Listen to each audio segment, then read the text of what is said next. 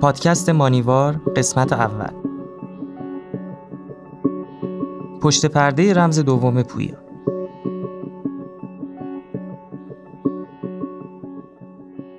سلام، من عرفان مرادیان هستم، میزبان شما عزیزان در پادکست مانیوار.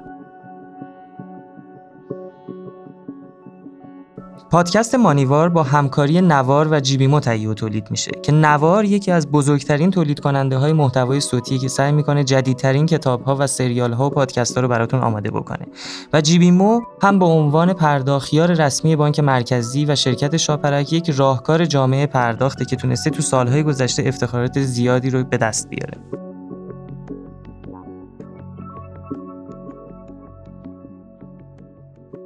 امروز ما در دنیای زندگی میکنیم که خیلی از تجربیاتمون خوب یا بد به صورت دیجیتال داره اتفاق میفته. از فیلم و کتاب و موسیقی گرفته تا سفارش غذا و تاکسی و رزرو هتل و صدها مورد دیگه.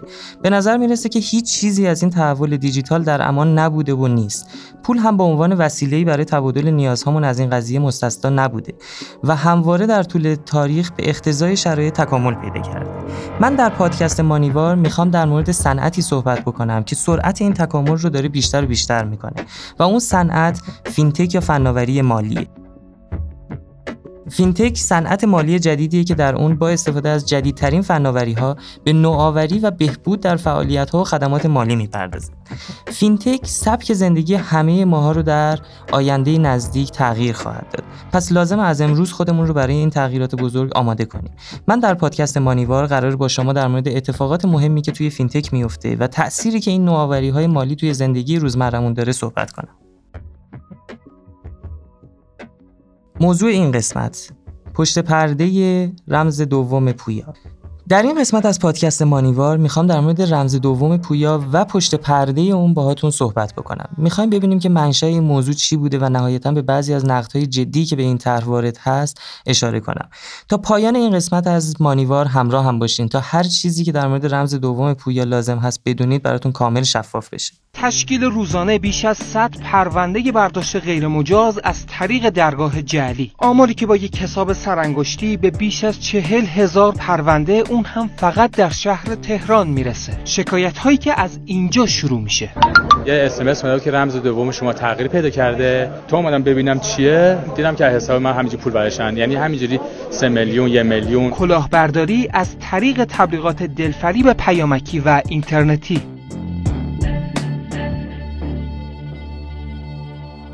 ما تو ایران تو سالهای اخیر رشد بالایی از تجارت الکترونیک رو تجربه کردیم. طبق آمارهای رسمی پارسال، یعنی سال نود و هفت، دویست و هشت هزار میلیارد تومان حجم این خریدهای اینترنتی بوده که صد و چهل و شش هزار میلیارد تومانش از طریق درگاه‌های پرداخت اینترنتی انجام شده و مابقیش به صورت کارت به کارت و پرداخت در محل و اینا. از نظر تعداد هم از سال نود و شش به نود و هفت هفتاد و هفت درصد رشد داشتیم و چیزی حدود یک میلیارد و صد و سیزده هزار تراکنش اتفاق افتاده که این عدد امسال طبق گزارش‌های فصلی بانک مرکزی بیشتر هم شده. اینا نشون میده که امروز مردم بیشتر و بیشتر از گذشته به صورت اینترنتی دارن خرید میکنن و خب دور از انتظارم نبود که پا به پای خریدارا کلاهبردارای اینترنتی هم بیشتر بشن و دقیقاً همین اتفاق هم افتاد و شاید براتون جالب باشه بدونید که ما امسال تا الان بیش از بیست و سه هزار پرونده برداشت غیرمجاز از حساب بانکی داشتیم و رشد صد درصدی رو توی جرایم اقتصادی تجربه کردیم. شصت درصد این کلاهبرداری‌ها از طریق فیشینگ اتفاق افتاده. حالا فیشینگ چیه؟ یعنی وقتی کلاهبرداران اینترنتی قلابو میندازن تا از آب گلالود به جای ماهی اطلاعات حساب بانکی تو از خودت بگیرن. فیشینگ فیشینگ به زبون ساده به سرقت اطلاعات محرمانه آدم‌ها از طریق جعل کردن وبسایت‌ها و ایمیل‌ها و غیره گفته میشه. یعنی وقتی کسی سعی میکنه شما رو فریب بده که اطلاعات شخصیتون رو بگیره، فیشینگ اتفاق میفته. به کسی هم که این کارو میکنه اصطلاحا میگن فیشر. فیشینگ در واقع چیز جدیدی نیست. شروعش حدوداً به دهه هفتاد میلادی، یعنی حدوداً چهل سال پیش برمیگرده. فیشرها دنبال انواع و اقسام اطلاعات مثل یوزرنیم، نام کاربری، پسورد، رمزهای عبور و اینا هستن که بتونن به اهدافشون برسن.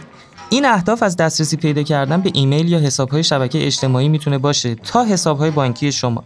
و در حال حاضر یکی از جذاب‌ترین توماها برای فیشرها حساب‌های بانکی مردمه. فیشینگ خیلی موقع‌ها با مهندسی اجتماعی همراهه. مهندسی اجتماعی یا سوشال انجینیرینگ نوعی سوء استفاده از تمایل افراد به اعتماد کردنه. فیشرها سعی میکنن به شکل‌های مختلف احساسات شما رو تحریک کنن. مثلا براتون اس ام اس میاد که همین الان روی این لینک کلیک بکنید یک ماه اینترنت رایگان جایزه بگیرید، یا در فلان قرعه کشی برنده شدید. تبلیغ تخفیف‌های عجیب غریب براتون میفرستن، مثلا محصول پانصد هزار تومانی رو به مدت محدود میخوان پنجاه هزار تومان بهتون بدن و مشابه اینا. حراج واقعی، فروش ویژه، تخفیف باور نکردنی، کارت شارژ رایگان. بعد از اینکه اعتماد شما رو جلب کردن، وارد مرحله بعدی میشن و این اونجایی هستش که اطلاعات شما رو به دست میارن. یکی از تکنیک‌های فیشرها اینه که یه صفحه خیلی خیلی شبیه به صفحه درگاه پرداخت درست میکنن و افرادم به خیال اینکه این صفحه پرداخت اینترنتی واقعیه به راحتی اطلاعات کارتشون رو وارد میکنن و حالا اون فیشر به همه اطلاعات لازم برای خالی کردن حسابتون دسترسی پیدا کرده. تو این مرحله در واقع اصلا تراکنشی انجام نمیشه، ولی شما بعد از یک مدت کوتاه میبینید که حسابتون خالی شده. این البته یکی از راه‌های فیشینگه و فیشرها همیشه سعی میکنن تا به روش‌های خلاقانه مختلف واسه مردم دام پهن کنن و حسابشون رو خالی بکنن.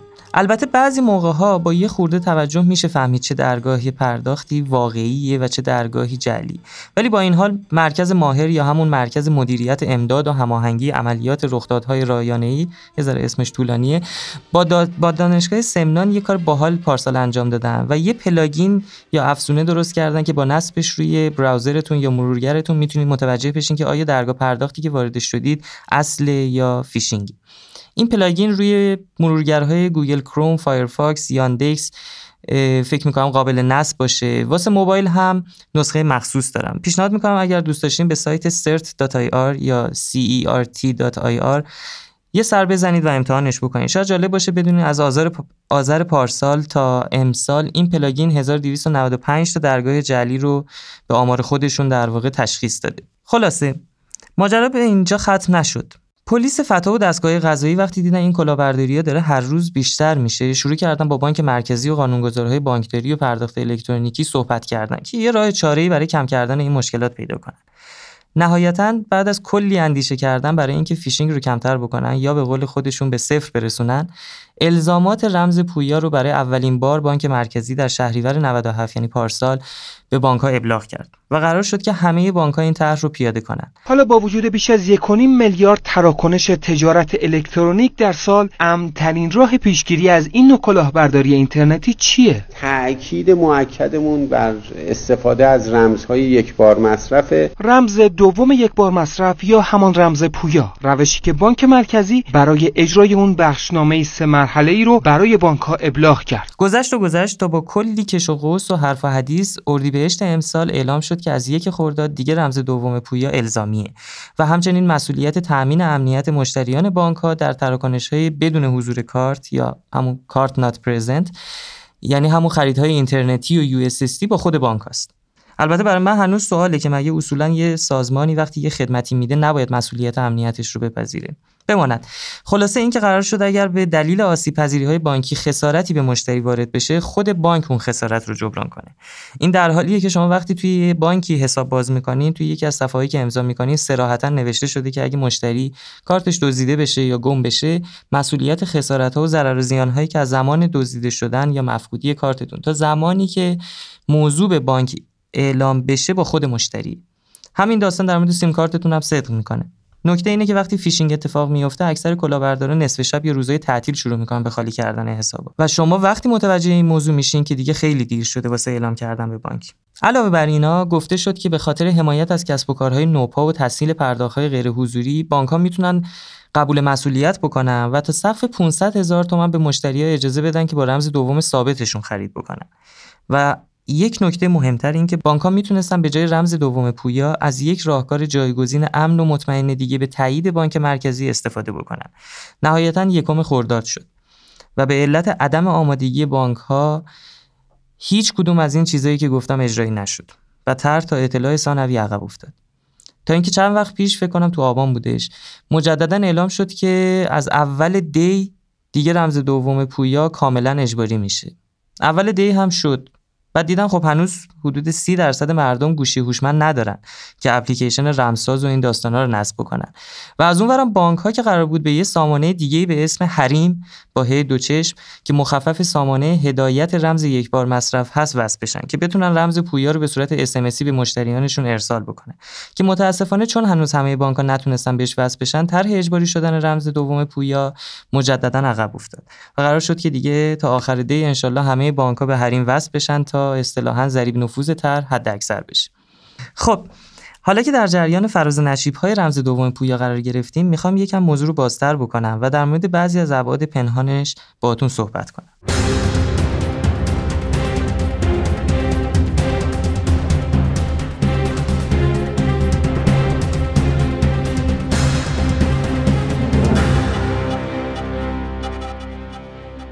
رمز دوم و پویا شدن آن.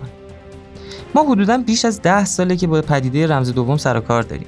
پدیده‌ای که به خودی خود غیر استاندارد بوده و ما برای کارهای مختلفی مثل هر مدل پرداخت اینترنتی، استعلام موجودی کارت، انتقال پول به صورت کارت به کارت، مجبوریم از این رمز دوم استفاده کنیم.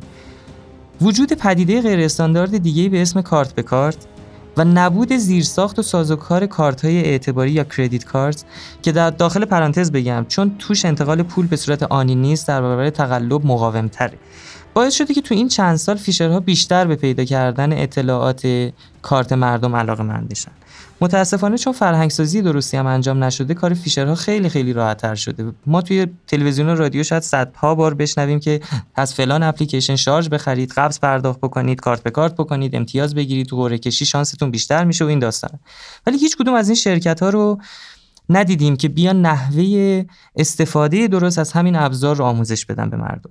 تو هر مغازه‌ای که میریم به راحتی کارتمون رو میدیم طرف مقابل تا برامون کارت بکشه، رمزمون هم که بلند اعلام میکنه، عکس کارتمون رو میدیم به یه نفر دیگه برامون کارت به کارت بکنه. اینها فقط نمونه‌های کوچیکی از اشتباهاییه که هر روز خیلیامون انجام میدیم و حواسمون بهش نیست. به هر حال با توجه به اینکه اصلاح فرهنگ سخت، زمانبر و هزینه‌بر هست واسه سازمان‌ها و ارگان‌ها، اولین چیزی که به ذهن میرسه اینه که خب اون چیزی که داره لو میره، یعنی رمز دوم، به جای اینکه ثابت باشه متغیر و پویا بشه، که عشق آسان نمود اول ولی افتاد مشکل ها. به این رمز پویا یا داینامیک پسورد، رمز یک بار مصرف یا او تی پی یا وان تایم پسورد هم گفته میشه، که به شکل‌های مختلفی میتونه تولید بشه. چیز جدیدی هم مجدداً نیست. یکی از انواع تولید این رمزها بر اساس زمان هست. این رمز میتونه به صورت‌های مختلفی به دست کاربر برسه که هر کدومشون مشکلات خاص خودشون رو میتونن داشته باشن. میتونه از طریق اپلیکیشن‌های موبایل باشه، میتونه به صورت اس ام اس باشه، میتونه از طریق یو اس اس دی یا همون ستاره کدای ستاره مربعی باشه، یا میتونه به صورت توکن‌های سخت افزاری باشه که یه زمانی بانک‌ها هم به مشتریان وی آی پی شون در واقع ارائه می‌کردن. خوبی این رمزها که از اسمش هم مشخصه اینه که یک بار مصرفن. یعنی به محض اینکه شما از رمز تولید شده یک بار استفاده کردید، دیگه نمیتونید اون رو برای یه تراکنش دیگه مصرفش کنید. خاصیت دیگه این رمزهای پویا مدت زمانیه که میتونید ازش استفاده بکنید.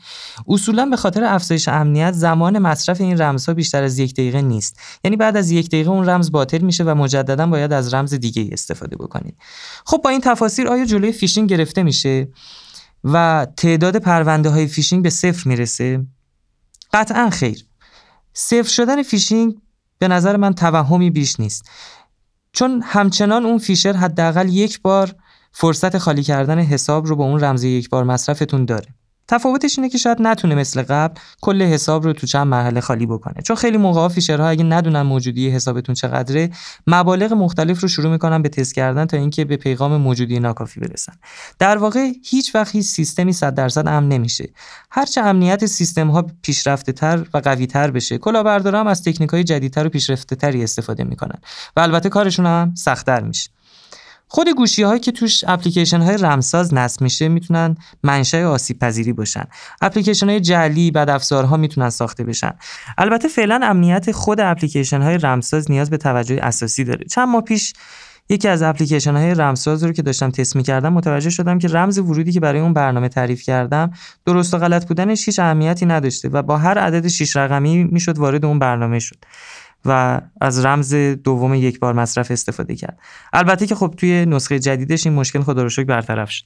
اگر رمز رو هم به صورت اس ام اس ارسال بکنن باز هم ممکنه تقلب اتفاق بیفته. مثلا بعضی از اپلیکیشن ها که دسترسی به خوندن اس ام اس ها رو دارن ممکنه رمز رو به جای دیگه ای ارسال بکنن بدون اینکه شما متوجه بشین، یا حتی اصلا ممکنه بعضی وقتا به هر دلیلی اس ام اس ارسال نشه یا دیر ارسال بشه که تو این حالت عملیات پرداخت مختل میتونه بشه.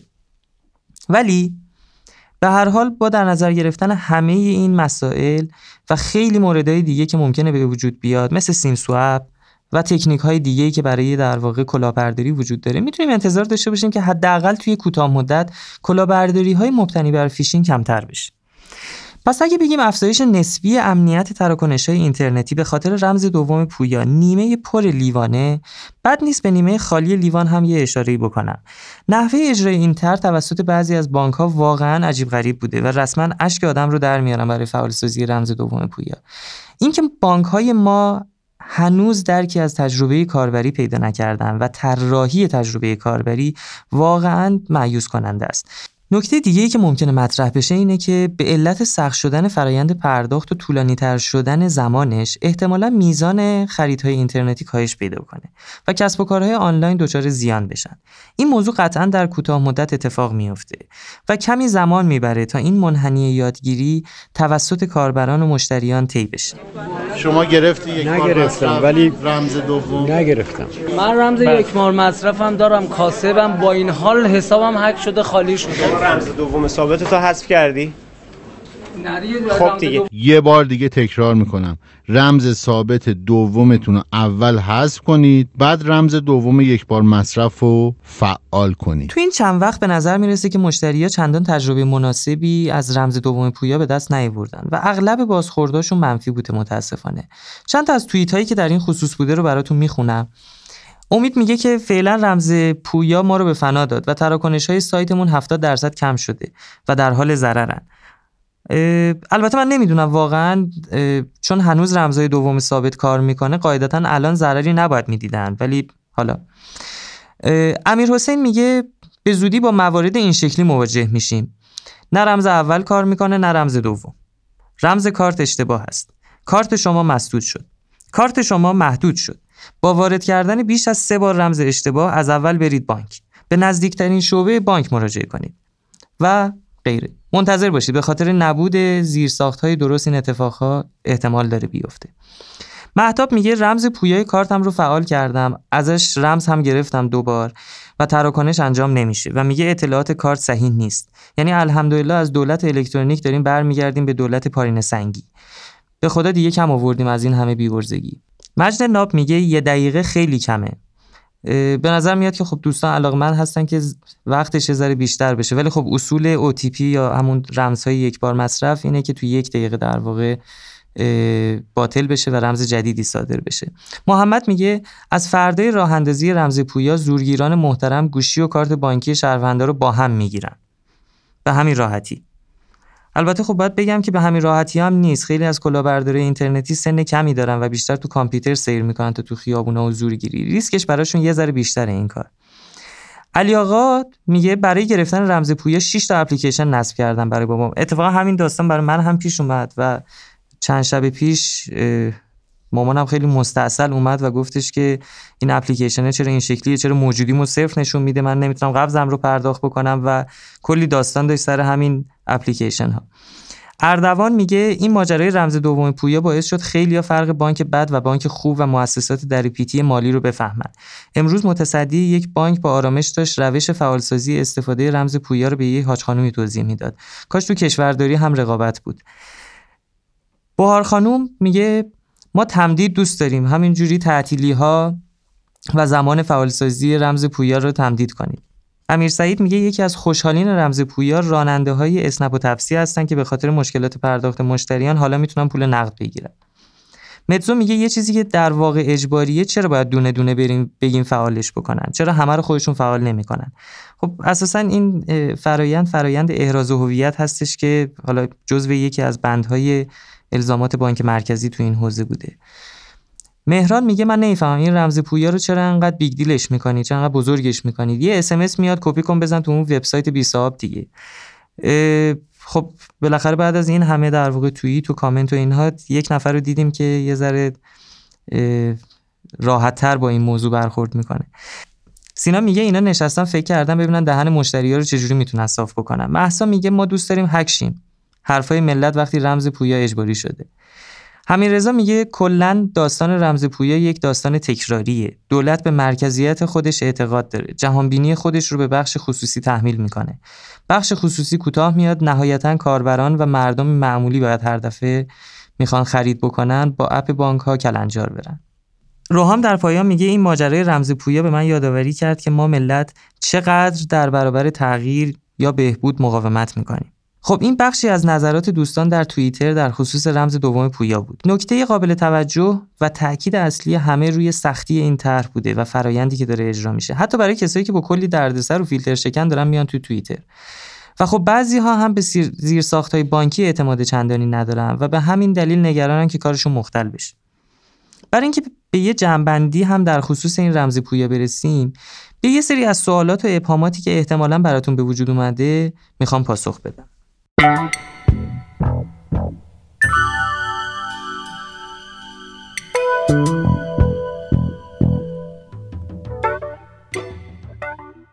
سوال اول، اگر تا الان رمز دوم پویاتون رو فعال نکردید، اولین سوالی که براتون پیش میاد اینه که چجوری این رمز دوم پویا یا رمز یک بار مصرف رو فعال بکنم، که در جواب باید بگم که فرایند فعالسازی هر بانک با یک بانک دیگه متفاوته و تا حدی هم یه خورده شاید پیچیده باشه. واسه راحتیتون یک لینک در قسمت توضیحات این پادکست قرار دادم که میتونید وارد بشید و راهنمای مربوط به بانکتون رو مطالعه بکنید. سوال دوم، آیا رمز اول پویا هم داریم؟ بله داریم و بعضی از بانک‌ها همین قابلیت رو اضافه کردن به اپلیکیشنشون. البته استفاده ازش اجباری نخواهد بود. پس صرفاً اگر دوست داشتید برای بالا بردن امنیت تراکنش‌های حضوریتون میتونید فعالش بکنید. سوال سوم، آیا اگر رمز پویا رو فعال بکنم رمز ایستا و ثابت کارتم غیر فعال میشه؟ در حال حاضر خیر، تو این در واقع برزخی که الان قرار گرفتیم نه، و فعلا تا قبل از اعلام بانک مرکزی برای غیر فعال شدن رمزهای دوم ثابت میتوان در کنار رمز پویا یک بار مصرف از رمز ثابت هم استفاده کرد. یعنی احتمالاً تا آخر دی ماه ما میتونیم هم رمز پویا داشته باشیم و هم رمز ایستا و ثابت داشته باشیم و جفتش رو با هم دیگه استفاده بکنیم. سوال چهارم، آیا برای فعالسازی رمز پویا حتماً به بانک باید رفت؟ در برخی از بانک‌ها امکان فعالسازی غیر حضوری مثل اینترنت بانک شدنیه و وجود داره، ولی واسه یه سری دیگه از بانک‌ها حتما باید شعبه برید یا به دستگاه خودپرداز یا ای تی ام متعلق به همون بانکتون. سوال پنجم، حد اکثر مدت زمان استفاده از رمز دوم پویا در هر تراکنش چقدره؟ اصولاً رمز پویا یک دقیقه است، ولی باز بسته به بانک متفاوته و ممکنه تا دو دقیقه هم ابتدای طرح باشه برای اینکه مردم عادت بکنن بهش. سوال شش، تکلیف کسایی که گوشی هوشمند ندارن چی میشه؟ هنوز همه بانک‌ها به سامانه حریم وصل نشدن. سامانه حریم همون سامانه هستش که در واقع بانک مرکزی در اختیار بانک‌ها قرار داده.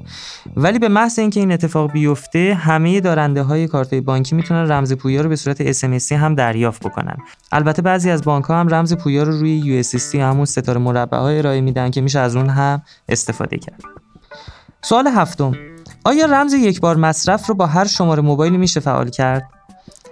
این سوال سوال بسیار مهمی هستش، به این دلیل که جواب کوتاهش نه و شما نمیتونید هر شماره موبایلی رو در واقع استفاده بکنین. شماره موبایل حتما باید شماره موبایلی باشه که شما موقع افتتاح حساب توی شعبه بانک بهشون معرفی کردین و اعلامش کردین.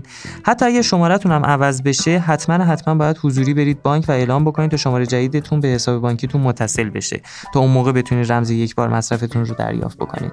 سوال هشتم، آیا برای همه حسابان باید به صورت جداگونه رمز پویا بگیرم؟ رمز پویا مربوط به کارته و ربطی به حساب لزوما نداره و شما هر کارتتون که در واقع رمز دوم داشته و استفاده میکنین برای خریدهای اینترنتی باید به صورت جداگانه عملیات فعالسازیش رو انجام بدید. البته خب بعضیا پیشنهاد میکردن که ای کاش بانک مرکزی یا اپلیکیشنی مثل گوگل اتنتیکیتور میداد که همه بانک‌ها رو پشتیبانی می‌کرد، یعنی یه اپلیکیشن واحد که توش همه بانک‌ها رو میتونستین اتصال بهش بدین، وصلش بکنید و تو همونجا در واقع رمزهای یک بار مصرفتون رو دریافت بکنید، که البته این خب خودش هم یه سری از در واقع دغدغه‌های امنیتی رو به وجود میاره. سوال نهم: آیا برای استفاده از اپلیکیشن‌های رمزساز به اینترنت نیازه؟ برای استفاده از اپلیکیشن‌های رمزساز نه، ولی برای فعال سازیش همون دفعه اولی که شما می‌خواین رمز پویاتون رو فعال بکنید باید به اینترنت متصل باشید. و سوال دهم که دغدغه خیلی از مردم بوده اینه که آیا فعالسازی رمز پویا هزینه‌ای داره؟ فعالسازی رمز پویا هیچ هزینه‌ای به خودی خود نداره برای مردم و کاملا رایگانه طبق مصوبه بانک مرکزی و هیچ پولی از مشتری نباید گرفته بشه. ولی اون بنده خداهایی که گوشی اپل دارن باید از این استورهای ایرانی مثل سیب اپ و سیبچو و اینا استفاده بکنن که اونا یه حق اشتراکی میگیرن اول ازتون تا بتونید برنامه رو دانلود بکنید روی گوشیتون.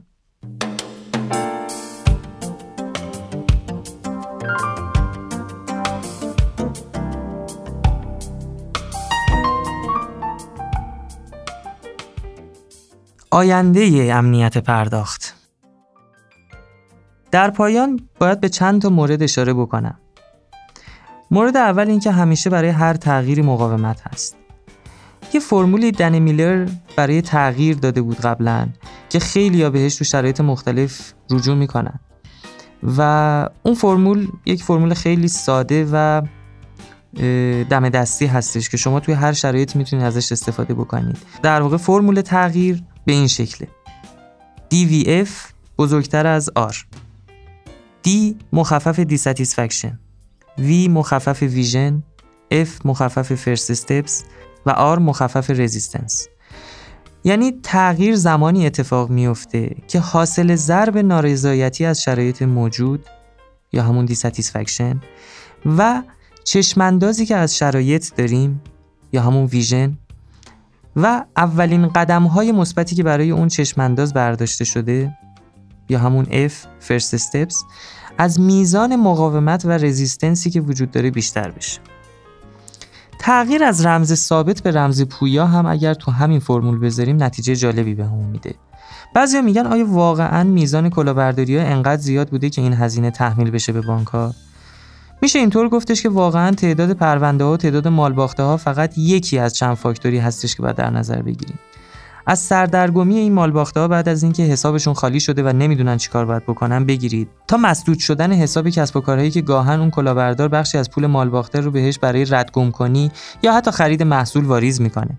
میدونید یک کسب و کار به صورت ناخواسته چقدر متحمل ضرر زیان میشه وقتی این اتفاق براش میفته، چون میبینن که در واقع پولی که از یک حسابی برداشته شده، دزدیده شده، به حساب یک شرکت اومده. خیلی موقع‌ها به دلیل نبود قانونگذاری درست حساب اون شرکت مسدود میشه بدون اینکه خودش متوجه بشه و کار اون شرکت لنگ میمونه. میدونید چقدر برای مشتریان اون کسب و کار نارضایتی پیش میاد و ممکنه حتی دیگه ازش خرید نکنن. حالا هر چی هزینه کرده بود برای جذب اون مشتری یه شب از بین میره. و خیلی بازیگران دیگه که خواسته و ناخواسته، مستقیم یا غیر مستقیم، درگیر پیامدهای یه فیشینگ به ظاهر ساده و کم اهمیت میشن. پس میشه گفتش که توی این فرمول قطعاً میزان نارضایتی صفر نبوده و خیلی بیشتر از اون چیزی که فکر میکردیم بوده. در مورد چشمانداز خب قطعاً کسی بعدش نمیاد که یک سامانه پرداخت امن و مطمئن توی کشور داشته باشیم که کمترین تقلب توش اتفاق بیفته. متغیر بعدی قدم‌های اولیه بوده که بانک مرکزی با الزام کردن این موضوع همه بانک‌ها رو وادار کرد که بعد از مدت‌ها به فکر بیفتن و بهبودی توی سطح امنیت خدماتشون بدن. به نظر من برآیند این متغیرها انقدری بیشتر از مقاومت موجود در برابر این طرح هست که تا چند وقت دیگه این تغییر قطعاً اتفاق می‌افته. شاید اولین تغییر همین باشه که مردم کمی بیشتر به امنیت خودشون توجه بکنن. مورد دوم در راستای مورد اول هست. فرض بکنید که ویروس مرگباری توی جامعه در حال شیوعه و برای اینکه بیشتر از یه حدی همه رو به خودش مبتلا نکنه باید واکسیناسیون انجام بشه. هر واکسنی ممکنه رو افراد یه سری اثرات جانبی داشته باشه، مثل تب و لرز و حالت تهوع و غیره. من رمز دوم پویا رو مثل این واکسن میبینم و سهلنگاری بانک‌ها و کوتاه‌بینی مؤسسات ذی‌ربط در خصوص فرهنگسازی و آموزش و ارتقای قابلیت‌های امنیتی رو به اون ویروس تشبیه می‌کنم که روز به روز در حال زیان رسوندن به افراد بوده. مورد سوم، قطعاً رمز دوم پویا درمان قطعی برای فیشینگ نخواهد بودش و حالا حالا جا داره که از ایستایی در بیاد و در بهترین حالت مثل مسکن عمل میکنه. بانک ها باید نهایتاً به سمت بیومتریک های رفتاری حرکت بکنن، یعنی با توجه به رفتاری که مشتری انجام میده در طول چرخه حیاتش توی اون بانک و خریدهایی که داره انجام میده و و و همونطوری که تو سایر کشورها هم روی این موضوع کار شده و به خوبی امتحانش رو پس داده، باید از فاکتورهای رفتاری افراد استفاده بکنن و ترکیبی از المانهای مختلفی که برای احراز هویت افراد میشه استفاده کرد و قطعا رمز دوم پویا صرفاً یک عامل برای جلوگیری از فیشینگ نخواهد بودش. مورد آخری که میخوام بگم بیشتر یه توصیه یا سلیقه شخصی. پیشنهاد میکنم تا جایی که ممکنه از پدیده‌های غیر استانداردی مثل کارت به کارت دوری بکنید و تا جایی که ممکنه دنبال راه‌حل‌های جایگزینش باشید. برای شروع و قدم اول صرفاً کافیه که توی گوگل سرچ بکنید جایگزین کارت به کارت و ببینید چه اپلیکیشن‌های مبتنی بر کیف پولی به شما پیشنهاد میده و میتونید ازشون استفاده بکنید.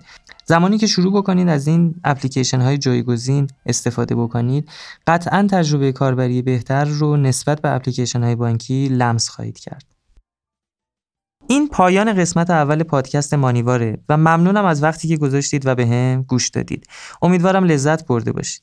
در نهایت خیلی خوشحال میشم نظرتون رو در مورد موضوع این قسمت با ما در میون بگذارین. اگر دغدغه‌ای داشتین، اگر به مشکلی خوردین توی دریافت یا فعالسازی رمز دوم پویا یا تجربه کاربری که گاهن زیاد هم مناسب نبوده، برامون کامنت بذارین. تا قسمت بعدی از مانیوار، رمزهایتان پویا باد.